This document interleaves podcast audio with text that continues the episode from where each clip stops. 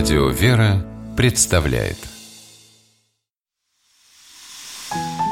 Прообразы. Святые в литературе.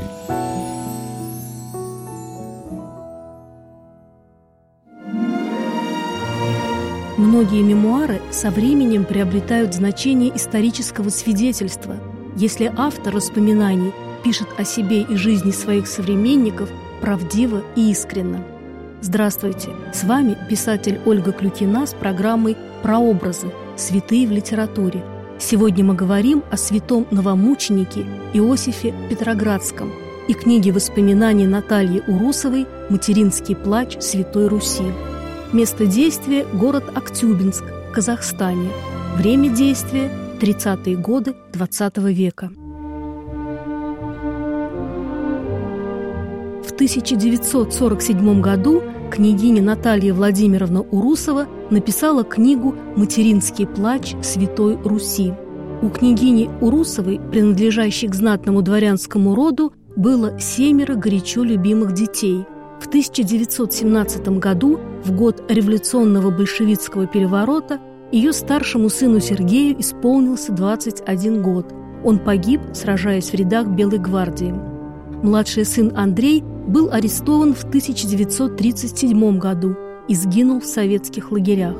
За годы советской власти она лишилась всех семерых детей. В 30-е годы 20-го столетия Княгиня Урусова, как классово чуждый элемент в глазах властей, оказалась в Казахстане, где ей пришлось претерпеть много мытарств. Пережить испытания Наталье Владимировне помогли встречи с людьми необычайной силы духа.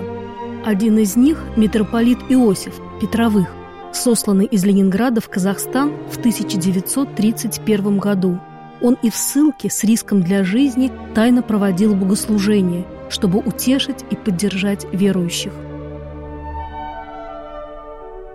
26 августа приехал митрополит Иосиф и удостоил нас посещением по случаю Дня моего ангела. Какой это чудесный, смиренный, непоколебимый молитвенник. Это отражалось в его облике и в глазах, как в зеркале. Он был высокого роста, с большой белой бородой и необыкновенно добрым лицом. Он не мог не притягивать к себе, и хотелось бы никогда с ним не расставаться. Митрополит Иосиф жил на окраине города Чимкента в маленьком казахском глинобитном домике. Но первое время, когда его определили на поселение в маленьком городке Ауэлита, условия были еще хуже.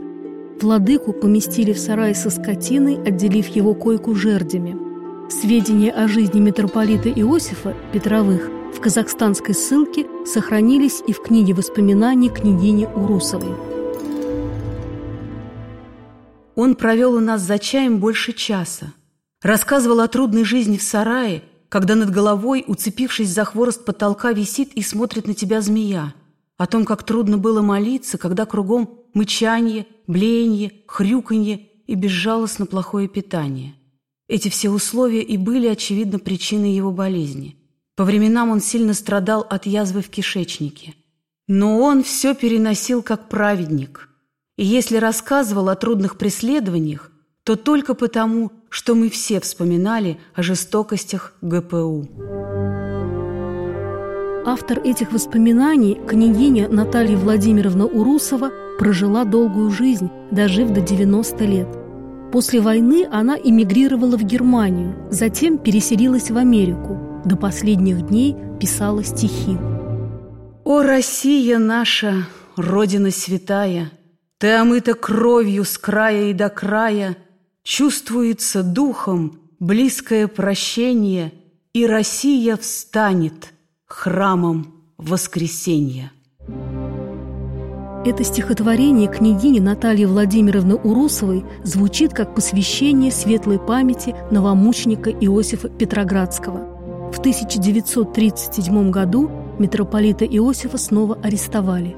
По решению тройки НКВД новомученик Иосиф Петроградский был расстрелян в Листьем овраге возле города Чемкент в Казахстане. Книга воспоминаний княгини Урусовой «Материнский плач Святой Руси» стала важным историческим свидетельством мужества верующих, которым выпало жить в России в годы жестоких гонений большевиков на церковь.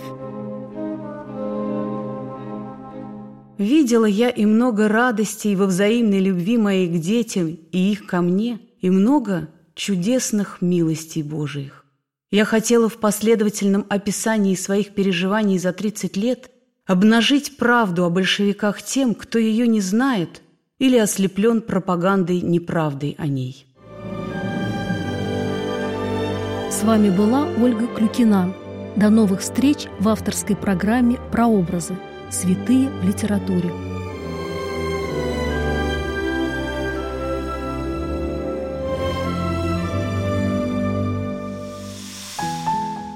Прообразы. Святые в литературе.